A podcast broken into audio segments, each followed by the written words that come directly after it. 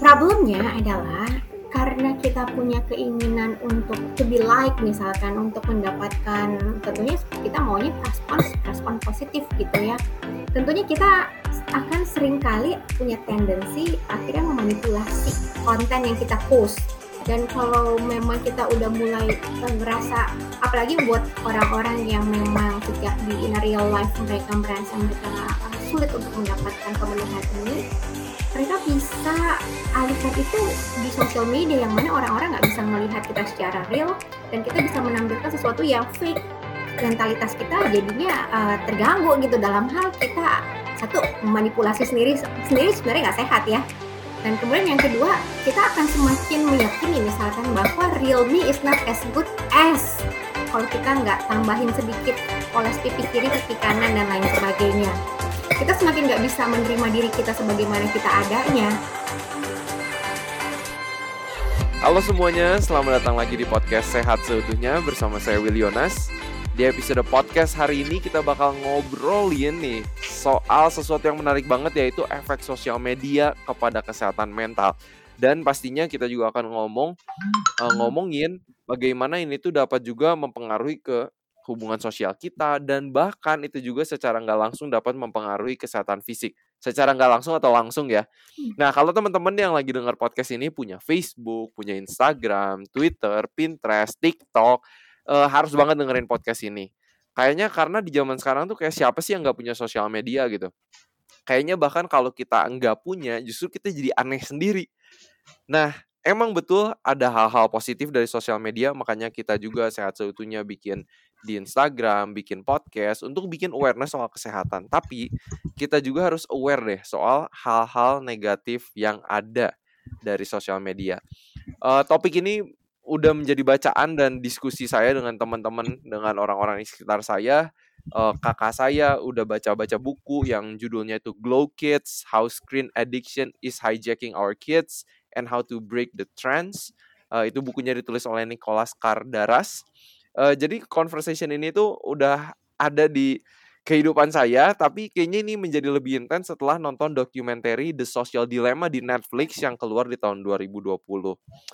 Well, untuk ngomongin ini, hubungan antara sosial media dengan kesehatan mental, hari ini kita sudah kedatangan seorang dosen psikologi dan juga seorang konselor di Smile Center Jakarta. Beliau sebelumnya sudah pernah kita undang untuk sharing tentang hubungan mengampuni dengan kesehatan. Jadi kalau misalnya teman-teman belum dengar podcast itu boleh didengarkan juga. Tapi hari ini kita akan ngobrolin yang spesifik hubungan sosial dengan kesehatan mental. Jadi tanpa menunda-nunda waktu lagi, saya mau welcome Kak Suneta Joyce, Empathy Psikolog. Halo Kak. Hai Willy, apa kabar? Baik, gimana nih kabarnya di tengah-tengah pandemi seperti ini? Ah, baik, baik, masih sehat dan masih berbahagia. Oke, mantap, mantap, mantap. Thank you banget nih uh, atas waktunya, Kak.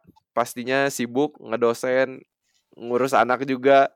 Tapi thank you banget udah ngeluangin waktunya nih untuk berbagi. Aku juga selalu senang kalau bisa ngobrol-ngobrol sama Willy ini. Apalagi topik kita hari ini menarik sekali ya. Seru banget ya. Ya. Nah, kayak ini kan hari ini kita bakal ngobrolin soal me sosial media nih, MP, hmm. uh, dampaknya kepada kesehatan mental. Uh, pengen tanya dulu nih, kalau kakak sendiri itu pakai sosial media nggak kak? ah, oke. Okay. Aku uh, syukurnya aku agak gaptek ya. jadi jadi itu menyelamatkan menyelamatkan mindset aku di mana aku hanya menggunakan sosial media untuk purpose yang udah aku set gitu dan seperti uh, yang aku pakai sekarang ya Facebook, YouTube, Googling gitu ya. Untuk yang kayak hmm. Instagram atau yang lain-lainnya itu uh, aku merasa nggak terlalu perlu dan nggak mau pakai gitu karena tahu dampaknya hmm. akan seperti apa gitu. Oke oke menarik. Tapi kayaknya kalau buat para pendengar podcast kalian kayaknya Instagram yeah. punya, kayaknya Twitter mungkin punya, TikTok malahan gitu kan yang kayaknya lagi marak banget gitu sekarang. Nah, um, kalau Kasuneta sendiri nih sebagai dosen psikolog, sebagai psikolog, ini uh, melihat nggak sih concern ketika kakak lagi ngajar, uh, di anak-anak muda atau di lingkungan apa pun atau kakak pas ke mall pas sebelum pandemi gitu ada nggak sih gejala-gejala yang membuat kakak tuh concern gitu antara sosial media dengan kesehatan mental kak? Ya, ya sebenarnya uh, tanpa kita melihat ke penelitian gitu ya, kita ngeliat secara kasat hmm. mata aja, sebenarnya ada satu uh, perubahan uh, cara hidup, pola hidup orang-orang sekarang ini sejak sosial media semakin banyak macamnya, juga semakin gencar hmm. digunakan hmm. gitu ya. Dan itu uh, kalau saya dari sisi uh, ilmu psikologinya melihat ini sebenarnya secara kasat mata aja gitu. Kita belum melihat penelitian, belum bicara tentang persentase hmm. gitu ya. Kita melihat ini satu fenomena yang uh, sebenarnya uh, tidak lagi membuat manusia memiliki keceriaan dan kebahagiaan seperti dulu lagi gitu. Karena semua hmm. semua orang seperti putus hubungan dan setiap orang berfokus sama gadgetnya masing-masing gitu. Hmm. Dan kalau kalau, kalau boleh saya nggak tahu di tempatnya Willy uh, seperti apa gitu. Tapi kalau coba kita lihat sekarang anak-anak udah makin jarang keluar rumah, makin sedikit yes. kedengaran suara teriakan, ketawa anak-anak di luar gitu. Hmm. Ya, khusus yang kayak misalnya yang tinggal di kompleks gitu kan, yeah. kayak denger anak-anak main di luar gitu ya. Iya, iya. Dan dan dan dan khususnya untuk anak-anak remaja itu makin gak kelihatan di luar sana. Gitu. Hmm. Jadi ini juga suatu, indikasi yang uh, indikasi kadang-kadang ngerasa gak sih kalau kita di ngedenger orang ketawa, anak-anak ketawa itu membuat kita sendiri ter, terdampak gitu. Kita ikut merasakan kebahagiaannya gitu. Ini tuh udah yes, mulai yes. mulai hilang gitu yang seperti itu seperti itu tuh udah kita kehilangan sesuatu yang kita um, miliki dulu gitu sesungguhnya. Yes, gitu. benar-benar benar. Dan kayaknya yang unik ya, maksudnya yang pasti uh, aku alami juga, kakak mungkin alami, uh, pendengar podcast kalian juga ngalamin gitu. Uh, yang lucunya tuh karena sosial media ini kan kayak kesannya untuk menghubungkan kita hmm. dengan orang gitu. Tapi lucunya yang kakak bilang tadi gitu, sedangkan uh, justru social interaction itu malah berkurang. Ya. Uh, tapi kita malah berkomunikasi sama ya pakai HP untuk sama orang yang jauh gitu, sedangkan orang yang dekat tuh malah jadi nggak nggak kita abai apa ya nggak kita ajak ngobrol gitu kan. Ya. Nah itu kenapa tuh kak kira-kira kok kita malah lebih nyantol sama orang yang jauh dibanding sama orang yang dekat gitu kak. Iya ya. Ya ini uh, ada ada ada siklus yang panjang yang terjadi nyatanya sampai orang akhirnya sekarang lebih memilih untuk uh, mem memilih untuk uh, sibuk atau berinteraksi sama dunia maya dibandingkan dunia hmm. nyata hmm. gitu ya ada uh, satu proses yang kemudian uh, menjadi kenikmatan tersendiri atau kepuasan tersendiri bagi setiap orang gitu yang mainnya hmm. um, uh, dampaknya sebenarnya uh, ada hal-hal yang positif tetapi uh, saya, aku sendiri melihatnya sense of humanity-nya mulai hilang secara perlahan-lahan nih kita sudah dihidup yes. di dunia yang uh, tidak lagi uh, uh, apa mm, nggak nyata gitu ya yes yes benar benar benar nggak nyata lagi gitu dan sisi-sisi manusia itu jadi rasanya terkikis gitu semua orang nggak nggak lagi hmm. melihat hmm. ke kiri dan ke kanan menyapa hai dan halo karena baru keluar dari rumah jangankan keluar dari rumah sebentar aja pada saat proses mau keluar dari rumah aja kita udah megang gadget dan memandang gadget kita hmm. gitu yes Ya. Itu ngeri banget ya. Ya. Wow. Ya, ya. Ya. Dan Nah, kalau hmm, misalnya hmm. dari eh gimana, Kak? Gimana gimana? Lanjut lanjut pilih.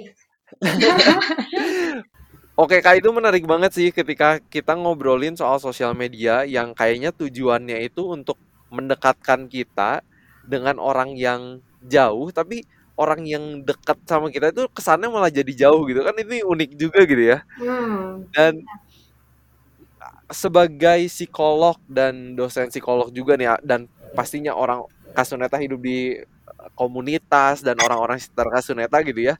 Uh, ada nggak sih fenomena yang sudah dilihat bagaimana sosial media ini sudah mempengaruhi kesehatan mental seseorang? Hmm, oke, okay. oke, okay. ya.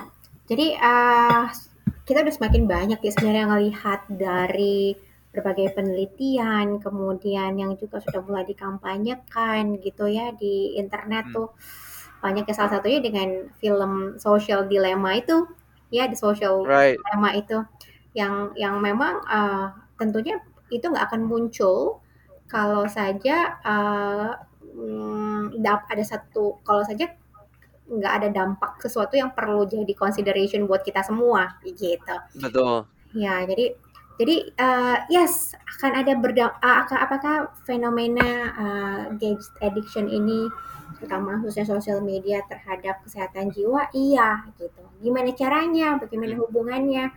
Wah, ini luas banget gitu karena memang mm, dari berbagai uh, angle-nya sosial media ini bisa membawa uh, uh, mentalitas seseorang terganggu. Salah satunya mungkin Hmm. kita ambil dari uh, notifikasi aja gitu ya, notifikasi yang Hmm. bunyi ting ting gitu ya de- dengan bunyi Right. yang macam-macam itu ya. Uh, uh, sadar nggak kita semakin kita aktif di sosial media, maka akan semakin banyak notifikasi yang akan kita terima Hmm. entah notifikasi dari uh, uh, responden responden atau notifikasi tentang ada update terbaru dari teman-teman kita yang kita follow gitu ya biasanya kan ada Right. notifikasinya atau Aha. atau uh, industri ini begitu begitu luar biasanya mereka tuh ingin kita uh, terus aktif gitu terus terjaga Makin lama di dalam situ ya. Iya, iya gitu sih. Sehingga mereka bisa punya berbagai strategi yang membuat kita di diingetin, eh udah berapa lama nih belum lihat sosial media lagi, belum lama nih sosial media lagi gitu ya. Iya, Right. ya dan itu salah satu buktinya adalah coba deh aktivitas teman kita yang kita follow aja dia ingetin ke kita gitu yang yang sebenarnya nggak ada nggak ada nggak ada mungkin nggak ada pengaruh sama kita gitu. Tapi Right.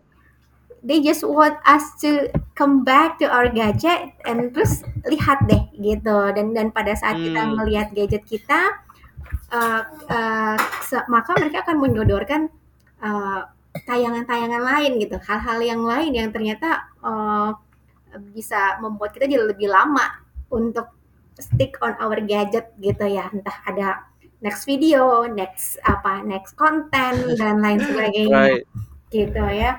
Dan kalau Nah itu aku pengen tanya tuh yang kayak kakak tadi bilang ya. Hmm. Kayak di sosial media kita misalnya ngeliatin apa yang teman kita post dan lain-lain Nah Hmm. ini eh, hubungan an- koneksi antara hubungan sosial atau hubungan kesehatan mental yang terganggu itu ada nggak sih kak dengan kita tuh lebih sering memperhatikan apa yang teman kita post? Hmm, ya, ya, benar-benar. eh sosial media itu membuat kita ngerasa kita itu eh, punya kalau kalau kita mau nggak ketinggalan berita, kalau kita mau tetap eksis, kita harus selalu update with what is happening gitu sama Right. apa ya teman kita, apa yang lagi mereka bicarakan gitu. Hmm. Dan dan termasuk eh, ya setiap orang tuh sebenarnya butuh pengakuan gitu secara psikologis tuh mereka butuh untuk uh, diperhatikan gitu. And if Hmm. dan pengguna sosial media ini sebenarnya bisa mereka manipulate untuk mendapatkan uh, quote unquote popularitas itu pengakuan itu. Jadi Hmm. selain kita juga uh, kepingin tahu apa yang orang lain lakukan, kita juga sibuk mengupdate diri kita akan apa yang kita lakukan gitu dari waktu ke waktu gitu. Hmm. Mm, Dan dan kita akan ngerasa ngerasa senang gitu pada saat kita mendapatkan respons dari orang-orang yang ngeliatin kita punya status juga gitu dan ke- apalagi kalau mereka kasih responnya positif ya atau pujian atau Dapat likes gitu ya. likes gitu ya. Ya, itu itu itu yang namanya apa ya? ya mungkin mungkin ya tadi Willy pakai istilah instant gratification gitu yang mereka nggak perlu Hmm. nggak perlu effort banyak tapi they can fulfill uh, that that needs gitu kebutuhan kita untuk Hmm. being noticed, being apa access gitu, apalagi being like gitu by orang-orang gitu. Right. Kayak siapa sih yang nggak suka di disukai orang gitu kan? Ya. Terus, nah ini kayaknya ada mas ada masalah nggak nih kak kalau misalnya kita oke kita post satu post gitu ya kita lagi entah misalnya satu tempat yang keren. Oke, kita dapat banyak likes. Udah gitu tiba-tiba kita ngepost foto selanjutnya udah gitu nggak dapat like sebanyak foto sebelumnya. Nah, itu gimana tuh kira-kira efeknya? Nah, ya. Nah, uh, problemnya adalah uh, satu pada saat kita uh, problemnya sebenarnya ada beberapa. Uh, salah satunya adalah uh, karena kita punya keinginan untuk to be like misalkan untuk mendapatkan tentunya kita maunya respon respon positif gitu ya karena itu hmm. menambah lagi kita punya uh, apa gratification gitu tentunya kita right. akan sering kali uh, punya tendensi uh, akhirnya memanipulasi uh, konten yang kita post gitu ya. Mm. Dan kita punya gadgets memfasilitasi itu banget gitu yang tadinya foto ya kan fotonya harus terlihat cantik gitu. Terus kemudian yes. backgroundnya harus terlihat uh, wah misalkan gitu mm. dan lain sebagainya. Uh, dan kalau memang kita udah mulai uh, ngerasa apalagi buat orang-orang yang memang sejak di in real life mereka merasa mereka uh, sulit untuk mendapatkan pemenuhan ini mereka bisa alihkan itu di sosial media yang mana orang-orang nggak bisa melihat kita secara real dan kita bisa menampilkan sesuatu yang fake gitu yang man, di, hmm. dimanipulasi secara nyata dan kita akan dan semakin banyak yang like semakin yang masuk komentar komentar komentar positif kita akan semakin memanipulate itu gitu akan terus di upgrade manipulasinya gitu untuk memastikan hmm. kita akan mendapatkan sesuatu yang positif dari uh, teman-teman di media sosial kita dan ini sebenarnya akan membuat satu uh, uh, apa uh, mentalitas kita jadinya uh, terganggu gitu dalam hal kita satu manipulasi sendiri sendiri sebenarnya nggak sehat ya gitu hmm. dan kemudian yang kedua kita akan semakin meyakini misalkan bahwa real me is not as good as kalau kita buat buat kalau kita nggak tambahin sedikit poles pipi kiri, pipi kanan dan lain sebagainya. Hmm. Gitu ya.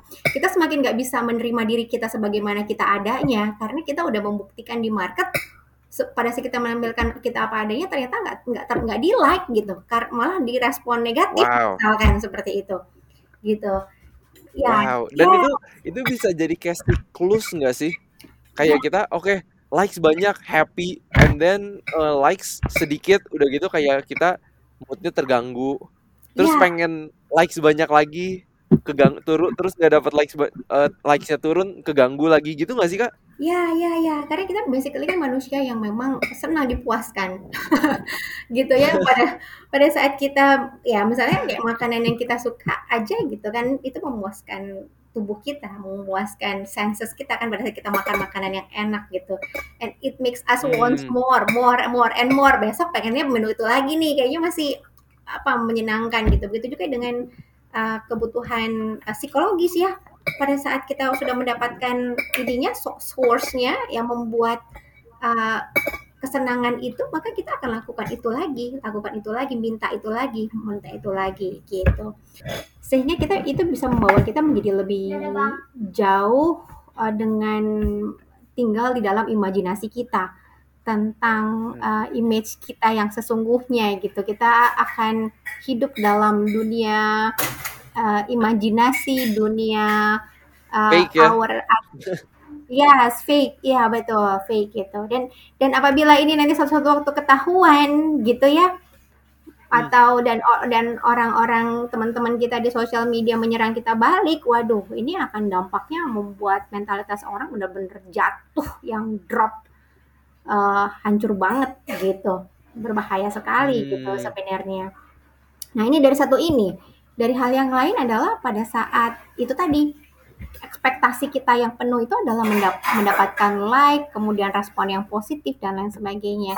Dan pada saat orang-orang tidak memberikan respon seperti yang kita harapkan itu akan sangat mengganggu hari kita gitu Nggak, hmm. ya kita akan mulai ya itulah ah apalagi kalau uh, kalau kalau kalau kalau ngambil dari yang uh, cerita di social dilema ya eh di social hmm. dilemanya benar ya pada saat orang memberi komentar cuman karena kupingnya aja ya dari situ ya filmnya kan dibilang right yes ya gara-gara kupingnya aja langsung dia it's ruin her day gitu. The whole day dia tuh nggak bisa Hmm. tenang. Kemudian dia berkaca pada dirinya, eh, berkaca dan melihat sesuatu yang kecil menjadi hyperbola gitu.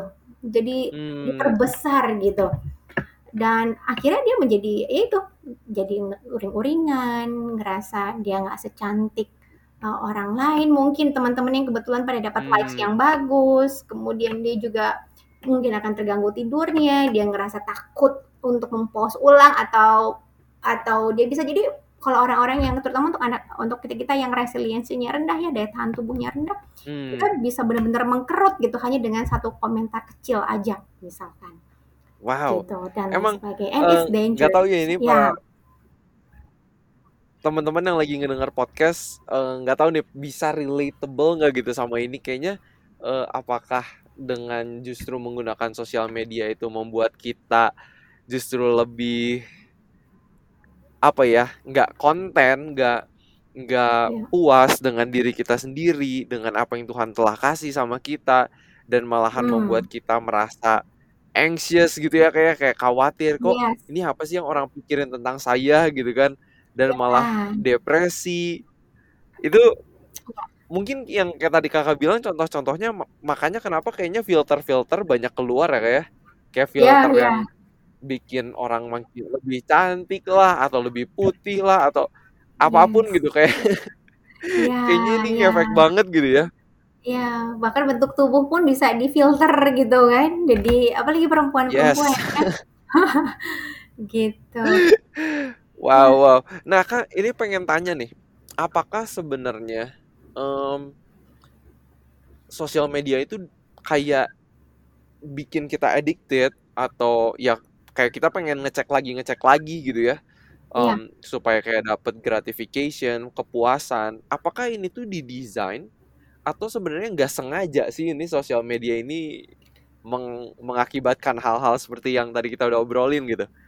Ya, eh ya kalau dari beberapa tontonan ya dari eh, Tristan Harris itu banyak sekali ngebo- ngebuka gitu ya sebenarnya proses hmm kerja yang terjadi di dalam gitu. Terus kalau kita baca lagi artikel-artikel yang s- terkait sama ini, sebenarnya ini adalah satu eh, eh, strategi bisnis yang luar biasa sih menurut aku ya. Ya, dan kita tahu hmm semua orang punya strateginya untuk mengembangkan bisnisnya dan itu sah-sah aja yang namanya mau mengembangkan bisnis pakai bermacam strategi ya. Uh, right tapi uh, ya saya nggak tahu deh. Um, uh, beberapa orang mungkin menganut menggunakan strategi bisnis dengan cara yang uh, win-win gitu. oke Uh, kamu bisa dapat produk saya, uh, saya dapat uang, dapat ke- keuntungan dari membeli produk uh, uh, dari penjualan produk itu gitu dan because you need right that, you need that gitu, makanya saya jual hmm produk ini. Tapi kalau uh, beberapa uh, hal uh, yang terkait dengan sosial media ini um, ada satu satu um, uh, ethics etika gitu yang masih belum clear sih, uh, yang memang perlu kita cermati bersama gitu. Karena hmm uh, prosesnya sendiri sebenarnya tahulah kita pada saat kita menghabiskan lebih banyak waktu di sosial media, uh, para uh, bisnis uh, uh, sosial bisnis di sosial media ini diuntungkan dengan uh, mengetahui mengetahui lebih banyak tentang uh, siapa kita gitu. Di hmm mereka mengenal semakin mendapatkan data tentang kita gitu. hmm Dan uh, pertanyaannya, uh, oke, kamu lebih tahu mengenai kita, terus datanya diapain? Nah, right masalahnya kita nggak nggak berpikir sampai sejauh itu sering kali gitu. Kita hmm kita berpikir kita yang diuntungkan dengan kemudahan-kemudahan yang diciptakan oleh para sosial media dengan like automatically uh, buka video selanjutnya atau ditunjukin news feed selanjutnya gitu. Kita bilang, right right Iya, kok kayaknya dimudahkan banget ya, dia tahu banget deh kita. Kita abis nih kepengen hmm nonton ini, kita begini. eh, terus kalau kita udah terbiasa dengerin satu lagu, coba deh teman-teman perhatiin deh.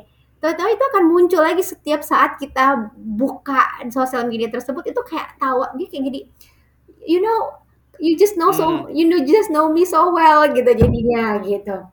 Jadi eh, saya nggak kita right Iya sadar nggak kita bahwa uh, I don't know ya, tapi uh, pada saat kita mau menceritakan sesuatu tentang kita, sering kali kita pilih-pilih orang kan, apalagi untuk hal-hal Hmm. yang paling personal gitu in our life, kita pilih orang untuk terbuka sama siapa gitu. Uh, yang kita yakini orang itu nggak akan menggunakan informasi kita secara uh, luas tanpa seizin kita atau bahkan menggunakan Hmm. itu untuk memanipulasi kita kan gitu makanya kita kalau mau cerita-cerita apalagi masalah pribadi tuh kita pilih-pilih mau cerita ke siapa gitu Yes. Ya tapi tahu nggak teman-teman semua pada saat kita buka sosial media kita tuh lagi ngejembreng gitu kita punya inner inner self banget gitu tanpa kita Hmm. sadari gitu Yes. Iya. Apa yang kita search, apa yang kita likes itu semua ke detect dan akhirnya ya dijual ke marketing ya. Iya, iya betul. Dan kita jadi semua dan dan tanpa kita sadari gitu sebenarnya uh, satu dari penggunaan datanya. Orang makin Hmm. kenal kita, semakin kita sering uh, pakai sosial media, orang si uh, social media owners ini semakin mengenal kita.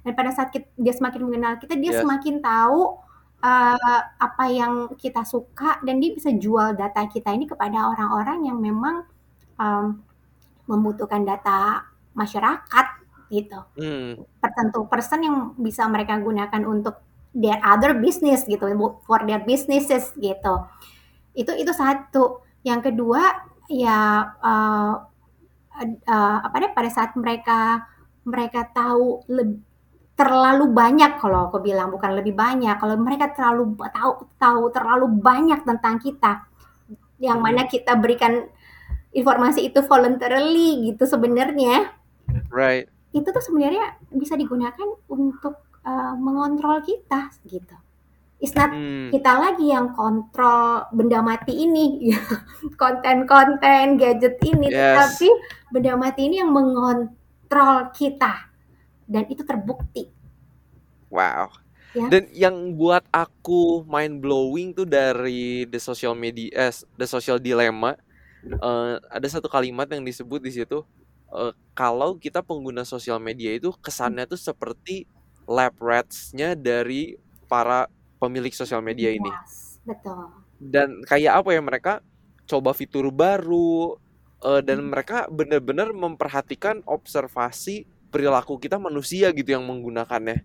Dan Ya. buat aku tuh kayak wow, ini tuh kita ya kayak kelinci percobaan gitu kan. ya Itu mind blowing banget. Iya. Dan dan kalau kalau kelinci percobaan misalkan kelinci percobaan dalam arti manusia misalkan dia diminta untuk uh, mengikuti satu uh, percobaan bersama-sama dengan para peneliti itu biasanya kan dibayar atau kasih reward. Kalau kita gratisan loh. kita Yes.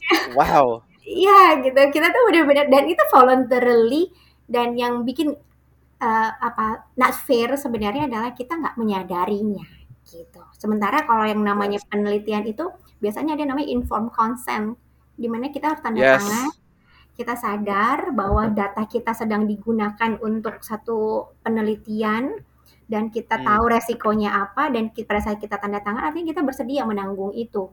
Tapi ini kan enggak kan? Yes. Gitu.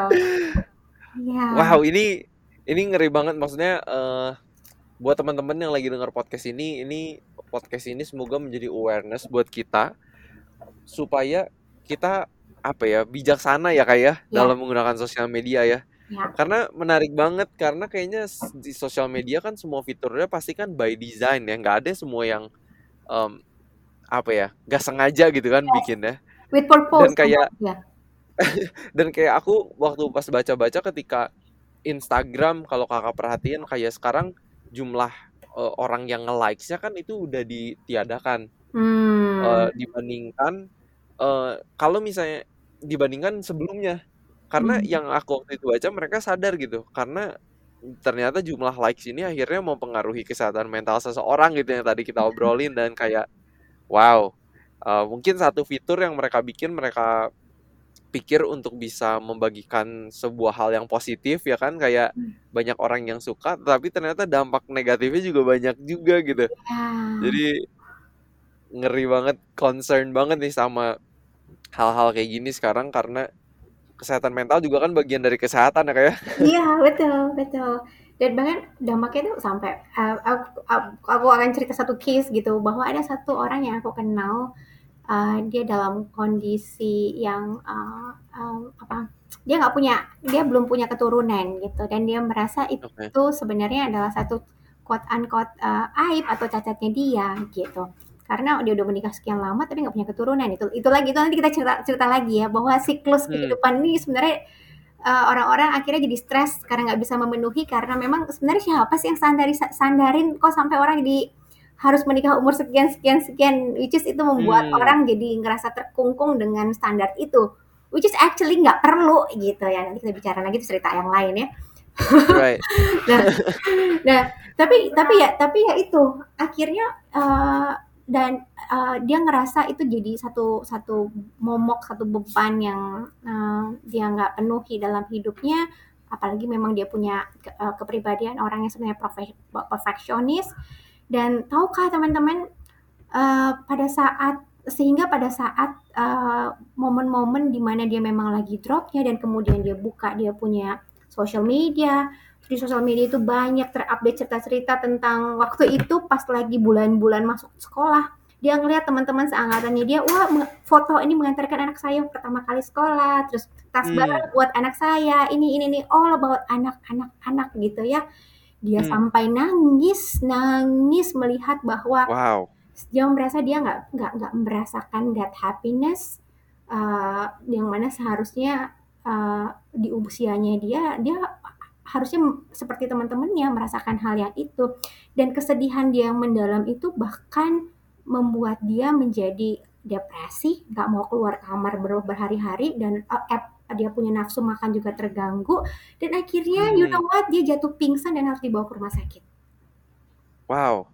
Ya, jadi jadi it's apa uh, uh, untuk beberapa orang yang resiliensinya mungkin uh, lebih kuat itu nggak nggak apa-apa gitu nggak nggak masalah hmm. gitu kan.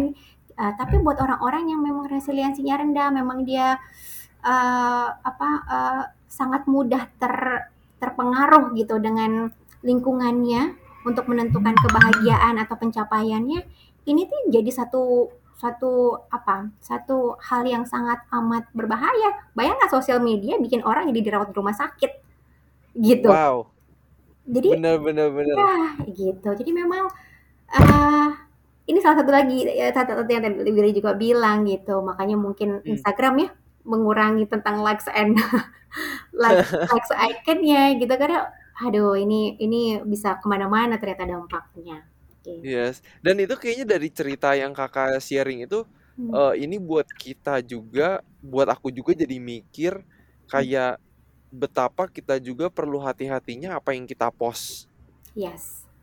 Itu satu hal kayak apakah itu akan bikin orang Terganggu? sedih? Hmm. Iya gitu kan kayak kadang kita kalau kita ngepost sesuatu apakah kita sebenarnya pernah mikir gitu ini bakal bikin orang tuh uh, sebenarnya apakah cemburu misalnya hmm. atau apakah bikin orang happy hmm. apakah kita pernah mikirin itu gitu kayak wow yeah. itu kayaknya mungkin ada apa nih shift ya ada perubahan cara pikir kita nih kayaknya sebelum ngepost di sosial media kayaknya. Iya betul. Belum lagi belum lagi padahal padahal nyatanya misalnya ya kalau misalnya yang dipost misalkan kebahagiaan keluarga gitu yang dipost foto.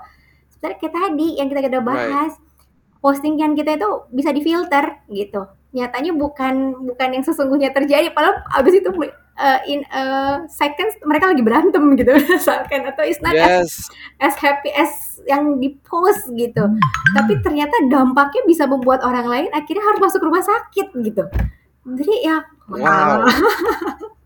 Wow ini gitu. ini semoga ceritanya membuka pikiran juga nih teman-teman yang lagi dengar podcast. Wow itu aku pun aku baru dengar cerita kayak gini kayak itu bisa dibilang ya secara langsung ya kayak efeknya? Ya ya secara langsung. Gitu. Secara siksa sekarang memang karena memang uh, teman-teman uh, uh, teman-teman juga harus uh, uh, aware nih kalau nyatanya memang sosial media ini nggak cuman literally ngambil waktu kita tetapi memang secara psikologis tuh kita benar-benar diputar balik gitu. Kita benar-benar dikontrol gitu. Apa Hmm. cara berpikirnya kita kemudian apa yang kita mau uh, kemudian konsep kita tentang standar kehidupan bahagia standar Hmm. tentang apa itu cantik standar kita tentang uh, yang namanya kaya atau miskin itu tuh uh, sosial media lagi ngebentuk pikiran kita secara kita tidak sadari dan Hmm. uh, nilai-nilai kita sedang digeser ke satu arah tertentu gitu karena dulu ya belum ada sosial media ya uh, Right. tingkat interaksi satu dengan yang lain mungkin nggak se- secepat sekarang uh, kita kita punya lebih banyak waktu untuk uh, menumbuhkan empati kita terhadap satu sama lain, menghabiskan waktu untuk Hmm. bicara satu dengan yang lain, gitu ya. Kita berinteraksi secara real gitu. Tapi pada saat Yes. kita kita sekarang teknologi udah makin canggih dan kita sekarang ini berinteraksi lewat sosial media, sebenarnya banyak interaksi yang nggak serial dulu gitu Hmm. dan apa ya nggak nggak nggak ada uh, koneksi yang uh, uh, apa namanya kualitasnya tuh udah jauh sangat amat berkurang kuantitasnya mungkin Yes. iya ku- kuantitasnya mungkin makin banyak makin sering seolah-olah tapi Hmm. nggak tapi nggak ada kualitasnya cuma jempol doang kasih komentar satu Yes. dua gitu dan lain sebagainya. Tanpa memahami the whole situation of our friend gitu and having an em- ber- bersimpati atau berempati sama mereka tuh udah hilang gitu sebenarnya. Yes, dan paling males gak sih kak? Kayak maksudnya kayak lagi janjian sama ketemu temen gitu kayak eh ayo ketemu yuk gitu. Udah gitu makan di restoran atau apa udah gitu pada main HP semua kayak ini ini kita kualitas relationshipnya gimana sih gitu kan Iya, iya, iya, ya. Dan ini sebenarnya menarik nih. Coba nggak? Oke, jadi teman-teman lihat nggak daya tariknya, daya tariknya gadget kita tuh udah luar biasa besarnya. Sampai-sampai Hmm. pada saat kita pun punya kesempatan untuk berinteraksi di dalam dunia nyata, kita masih lebih memilih kembali ke dunia maya, gitu. wow Iya kan? ini Kita kayaknya kalau udah kayak gitu udah nggak udah nggak penggunaan yang sehat ya kak ya Ya, itu udah udah keluar dari eh, apa ya? Mungkin tujuan mula-mula eh, diciptakannya manusia sebagai makhluk sosial udah udah keluar dari konsep awal yes sebenarnya. Gitu. yes yes yes betul Hmm. betul betul karena kayaknya kalau misalnya orang adiktif sama alkohol narkoba itu nggak ngasih notif terus gitu kan kayak Yes. Yes.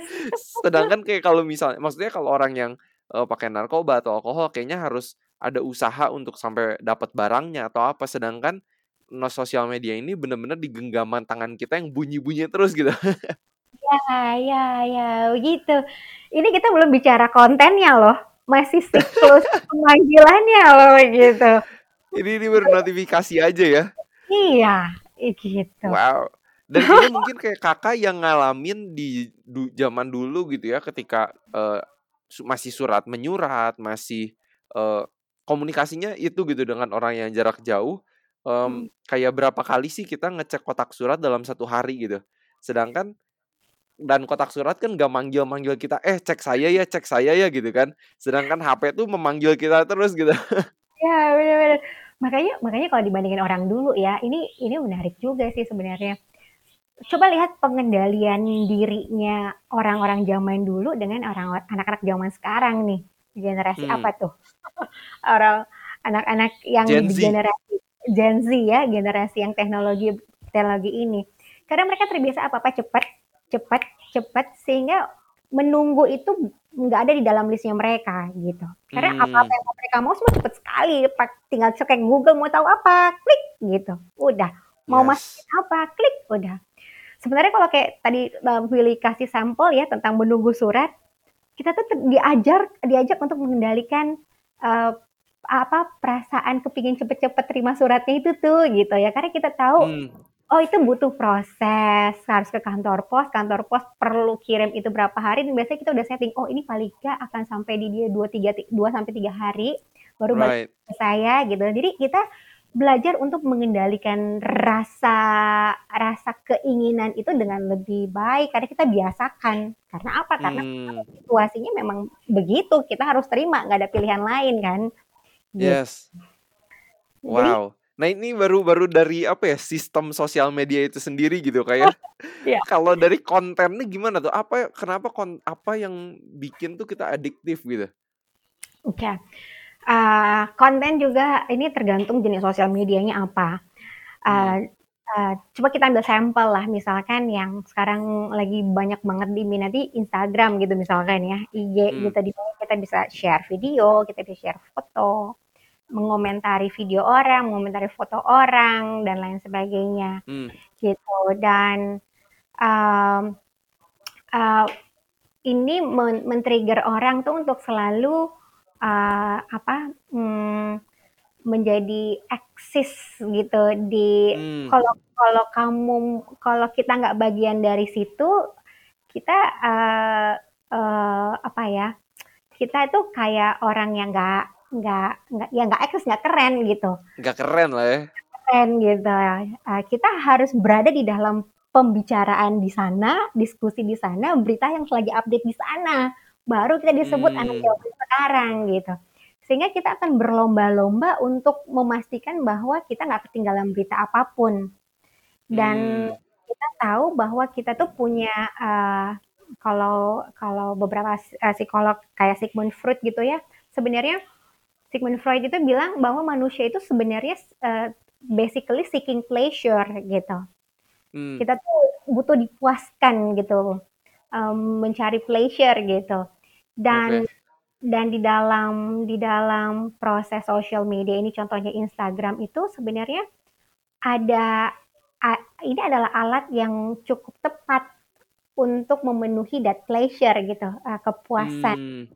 Gitu uh, pada manusia pada ya, individu per individu gitu. Dan caranya gimana? Caranya adalah pada saat dia merasa diterima. Gimana merasa diterima? Ya pada saat dia kasih jempol ke uh, foto orang yang populer misalnya Hmm. dan orang itu bilang thank you. Ada rasa ada rasa seneng bangga gitu ya pleasure gitu. Hmm. oh I'm connected with her gitu. Apalagi kalau uh, apa uh, yang influencer influencer dia reply secara khusus Right. ada rasa yang bangga dan lain sebagainya dan it's addicting gitu kita, kita Hmm. akan mau lagi kita akan mau lagi karena yang namanya pleasure itu kan menyenangkan ya ada dopamin yang Yes. keluar di sana gitu dan kita mau lagi merasakan itu lagi pingin lagi merasakan itu begitu dan begitu juga halnya apabila kita yang posting sesuatu di sana dan orang suka kasih Hmm. jempol Kasih likes-nya banyak gitu ya. itu eh, eh, terus kasih komentar yang positif dan lain sebagainya kita ngerasa eh, it it boost up our self confidence gitu for that Hmm. period of time gitu dan dan itu wah, itu naturally manusia memang senang diapresiasi gitu ya dan itu lagi-lagi bikin Hmm. kita jadi uh, kecanduan juga pingin lagi pingin lagi makanya semakin banyak yang like kita semakin semangat buat posting foto posting Hmm. video posting quotes gitu ya itu jadi motivasi kita karena apa karena kita dapat that pleasure gitu pada saat orang kasih jempol jempol jempol atau kasih komentar komentar Right. positif nah itu Nah, sendiri menarik Kak. ya ya Aku jadi pengen tanya nih. Hmm. Karena eh, apakah eh, aku pernah denger ini sih pernah eh, masuk di conversation gitu ya. Apakah seseorang yang akhirnya tuh jadi cari pleasure di sosial media itu tuh sebenarnya salah satu alasannya itu bisa karena misalnya di kehidupan nyatanya tuh dia tidak mendapatkan validasi atau kurang diterima oleh society di mana dia berada gitu kak. Yes, yes. Eh, ya, penelitian menunjukkan seperti itu. Eh, makanya kalau bicara tentang anak-anak, kalau kita lihat ya, anak-anak yang eh, adiksi terhadap game dan biasanya Hmm. dia itu eh, berhasil di game di game di game online atau di aktivitas gamenya itu, itu biasanya adalah anak-anak yang memang secara kehidupan sosial nyatanya sebenarnya dia eh, nggak bisa mendapatkan apa yang dia dapatkan dibanding pada saat dia bermain game on game gitu. Dia coba cari. Iya, dia karena mungkin mungkin ya, uh, dia ngerasa dia nggak I'm not smart enough, I'm not handsome enough gitu Hmm. ya di dunia nyata.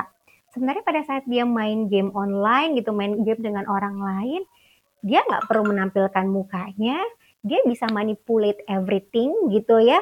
Dan Hmm. uh, yang perlu dia lakukan adalah me- memastikan dia memberi melakukan permainan yang cemerlang dan orang akan kasih apresiasi Hmm. apresiasi itu ke dia dan dia dapat dia punya uh, self actually apa ya self acceptance yang dia nggak dapat di dunia nyata dia dapat di sana gitu yang mana Hmm. tidak melihat yang kepintaran dia nggak ngelihat mungkin ke secara fisiknya dia tapi merely melihat dari seberapa jago kamu main ini gitu Yes. iya Wow, wow, benar benar benar. Terus gimana lagi tuh? Gimana sosial media ini bikin adiktif tuh selain dari kontennya, dari mekanisme notification, em, mencari pleasure gimana lagi tuh, Kak? Iya, ya. Jadi jadi satu sisi tadi uh, tentang uh, tadi ya kalau mungkin banyak likes gitu ya komentar yang positif kita jadi semakin Hmm. semakin nggak bisa lepas dari si uh, uh, uh, pleasure fulfillment ini gitu kan dari gadget kita. Nah, Yes. uh, itu sendiri sebenarnya udah membuat kita jadi akhirnya uh, pastinya hmm, uh, prioritas kita terganggu. Time yang kita Yes. consume itu udah pasti akan lebih banyak di uh, pleasure fulfillment yang kita dapatkan sekarang nih sehingga mungkin kita nggak lagi bermain Hmm. sama orang lain yang dulu kita rasanya menyenangkan no it's it's more fun here gitu ya lebih menyenangkan di sini Hmm, iya iya iya. Atau bahkan kita juga jadi menggeser hal-hal yang kita rasa nggak nggak nggak nggak membuat kita gain that pleasure gitu salah satunya bekerja dan belajar gitu misalkan itu nggak Hmm. I don't get this from this activity gitu. Akhirnya kita sisihkan gitu. Bahkan beberapa orang menganggap makan juga bukan pemenuhan pemun- tidak as fun as this uh, pleasure fulfillment di sosial media. Akhirnya ada juga yang sampai nggak makan. Tidur pun begitu, merasa tidur itu Right. meng- meng- menguras terlalu banyak waktu sementara saya bisa mendapatkan more pleasure kalau saya tetap stick di uh, handphone saya gitu ya. Hmm. Jadi ini sendiri udah akan mengganggu sebenarnya, mengganggu siklus kehidupan yang uh, yang mm, seharusnya. Iya benar. Nah, belum dah belum lagi kalau nah ini dia. Kalau ternyata apa itu nggak dapat jempol ke atas, jempol ke bawah. Atau komentarnya bukan komentar positif tapi komentar negatif. Hmm. itu tuh kayak bom yang jeder gitu di di kita yang kita ngerasa mm, nggak hanya pleasure kita nggak dipenuhi, tapi juga kita ngerasa di reject, ditolak. Dan yang Right. Dan pada saat kita di reject itu nggak cuma sama dia antara kita berdua, tapi seluruh dunia yang follow kita yang ada di sosial media itu melihat gitu. Jadi tahu ya. Yes, gitu. Dan itu lebih painful rasanya, ya nggak sih seluruh dunia tahu Hmm. kelemahannya kita, gitu. Daripada kalau misalnya kejadiannya cuma di kantor atau di sekolah gitu kan, cuman lingkungan situ aja yang tahu gitu ya. Ya, betul. Ini yang di Amerika tahu, kepala kita di Indonesia gitu, yang di Right. tahu. gitu. Jadi betapa terpukulnya gitu pada saat ada yang eh, kasih eh, bad comments gitu sebenarnya. Hmm.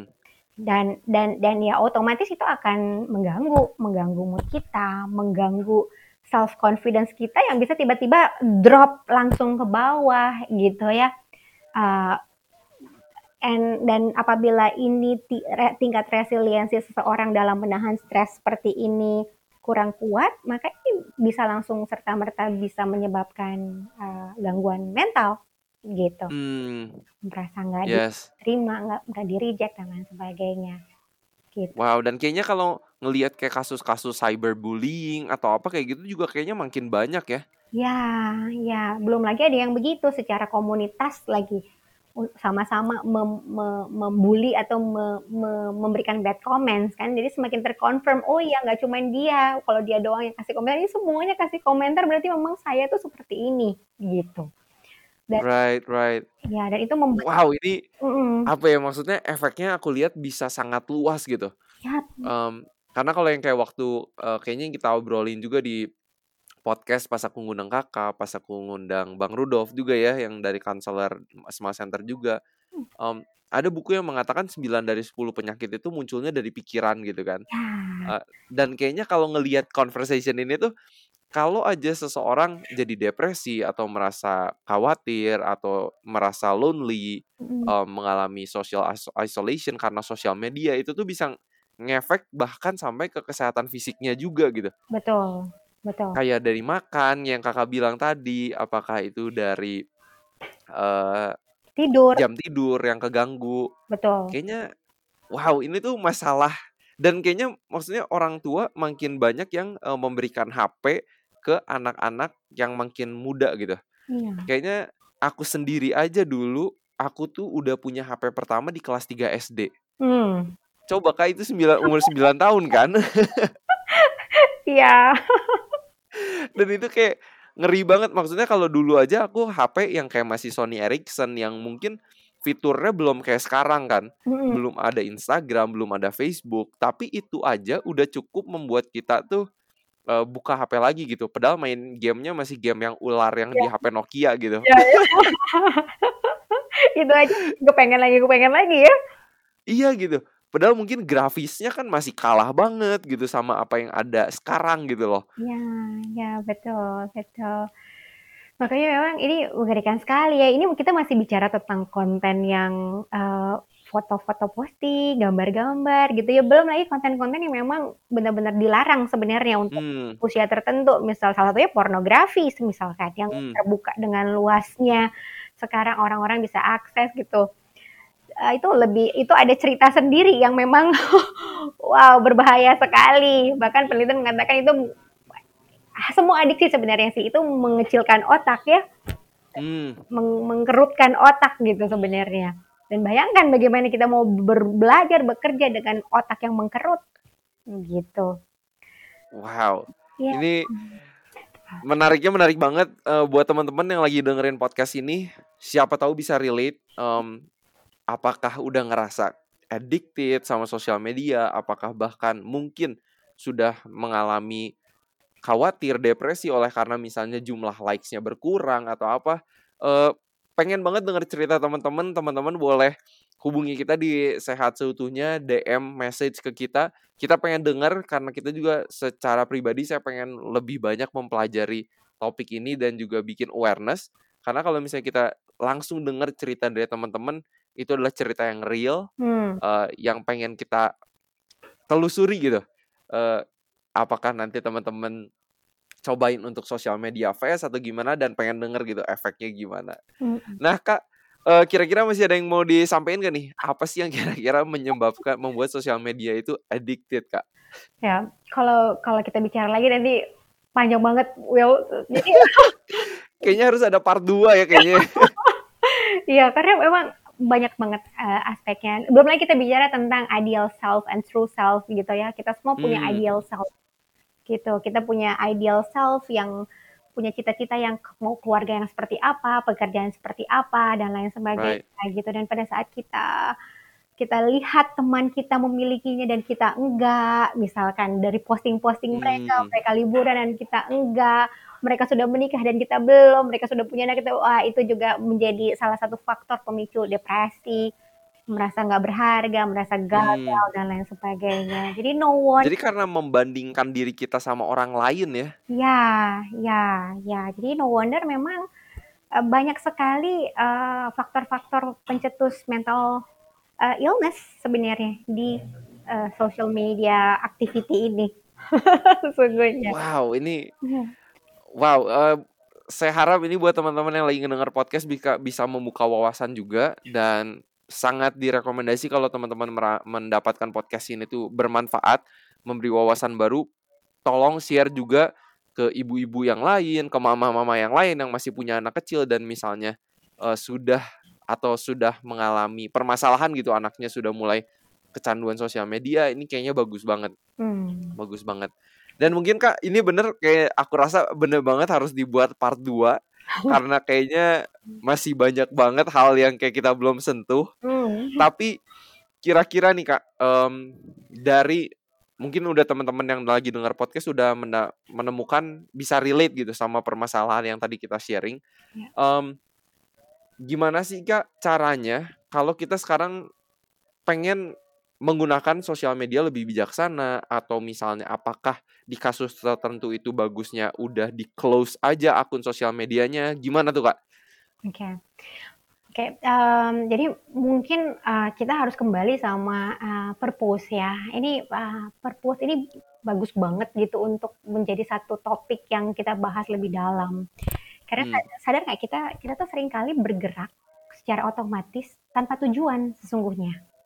Hmm. Tapi kita bergerak karena apa? Karena semua orang bergerak ke arah yang sama aja, melakukan hal yang sama aja sehingga kita merasa harus melakukan hal yang sama atau bergerak bergerak ke arah yang sama tanpa sering kali kita menyadari purpose-nya apa gitu kan. Hmm. Karena setiap orang punya purpose-nya masing-masing ya. Semua orang punya hmm. tujuannya masing-masing sebenarnya. Tetapi karena kita kita hidup di dunia yang begitu cepat, dunia yang begitu bising, sehingga kita nggak punya waktu untuk rileks sejenak, ber, bermeditasi yang benar ya, bermeditasi, merenung sebenar, se, se, sejenak untuk memikirkan apa sih purpose kita dalam hidup. Hmm. Kemudian pada saat kita bekerja, apa sih purpose kita dengan melakukan pekerjaan yang memilih pekerjaan ini? Gitu. Hmm. Apa, termasuk uh, purpose-purpose yang lain. Apa sih purpose kita uh, membangun rumah tangga? Apa purpose kita punya anak gitu ya? Karena pada saat kita tahu purpose-nya, kita bisa ngatur steps-nya untuk menuju ke purpose itu. Nggak, hmm. Kita jadi nggak asal-asalan gitu. Yes. Kalau ditanya kenapa kamu punya anak, ya because everybody kalau udah kawin dia punya anak. No, hmm. you know, we have to set a purpose. Kenapa kamu punya anak? Dan setiap keluarga mungkin berbeda purpose-nya dia punya anak A, purpose-nya B yang uh, yang keluarga yang lain B, yang ini C gitu. Dan pada, hmm. pada saat kita bilang C, ayo kita atur steps-nya yang akan membawa kita menuju purpose itu, gitu. Nah, begitu juga dengan pengguna sosmed. Apa sih purpose kita pakai sosmed? Yes. Gitu. Tujuan kita apa? Gitu. Dan pada saat kita tahu tujuannya apa, kemudian kita bisa lihat apakah apa yang kita lakukan sekarang ini membawa kita ke purpose itu apa enggak nih? Hmm. Gitu. Kalau kira-kira enggak membawa kita ke purpose itu, oh berarti stepsnya yang harus dirapihin. Gitu yes. kan, step by stepnya harus dirapihin.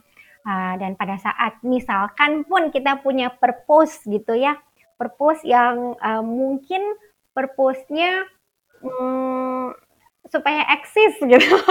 Hmm. Nah, ada kok purpose saya ada, iya. Purpose apa? Supaya eksis aja gitu, supaya merasa diterima, misalkan begitu ya. Hmm. Uh, um, mari kita uh, pikirkan ulang gitu. Apakah purpose kita dengan yang seperti itu membawa lebih banyak benefit buat kita apa enggak gitu. Kalau hmm. lebih banyak membawa kerugiannya, mungkin we have to set another purpose yang hmm. yang lebih uh, bermanfaat buat kita gitu. Da wow, ini aku suka banget nih uh, apa saran tips dari kakak hmm. itu akar dari masalahnya gitu. Ya. Karena ketika kita ya aku juga ngerasa gitu ketika misalnya aku bosen, aku nggak tahu gitu hari ini mau ngapain, nggak ada plan yang jelas, itu biasanya larinya ke sosial media gitu. Hmm. Karena kita nggak punya plan yang jelas di kehidupan gitu kan. Hari ini mau ngapain sih gitu kan? Ya. Apa mau bersih bersih rumah, apa mau ada seminar atau apa gitu kan. Ya. Ya. Kalau kita punya purpose, pasti kita akan melakukan segala sesuatu untuk kejar purpose itu. Kalau enggak, ya kita bisa jadi lari ya ke sosial media gini juga ya. Yes, yes, yes, betul.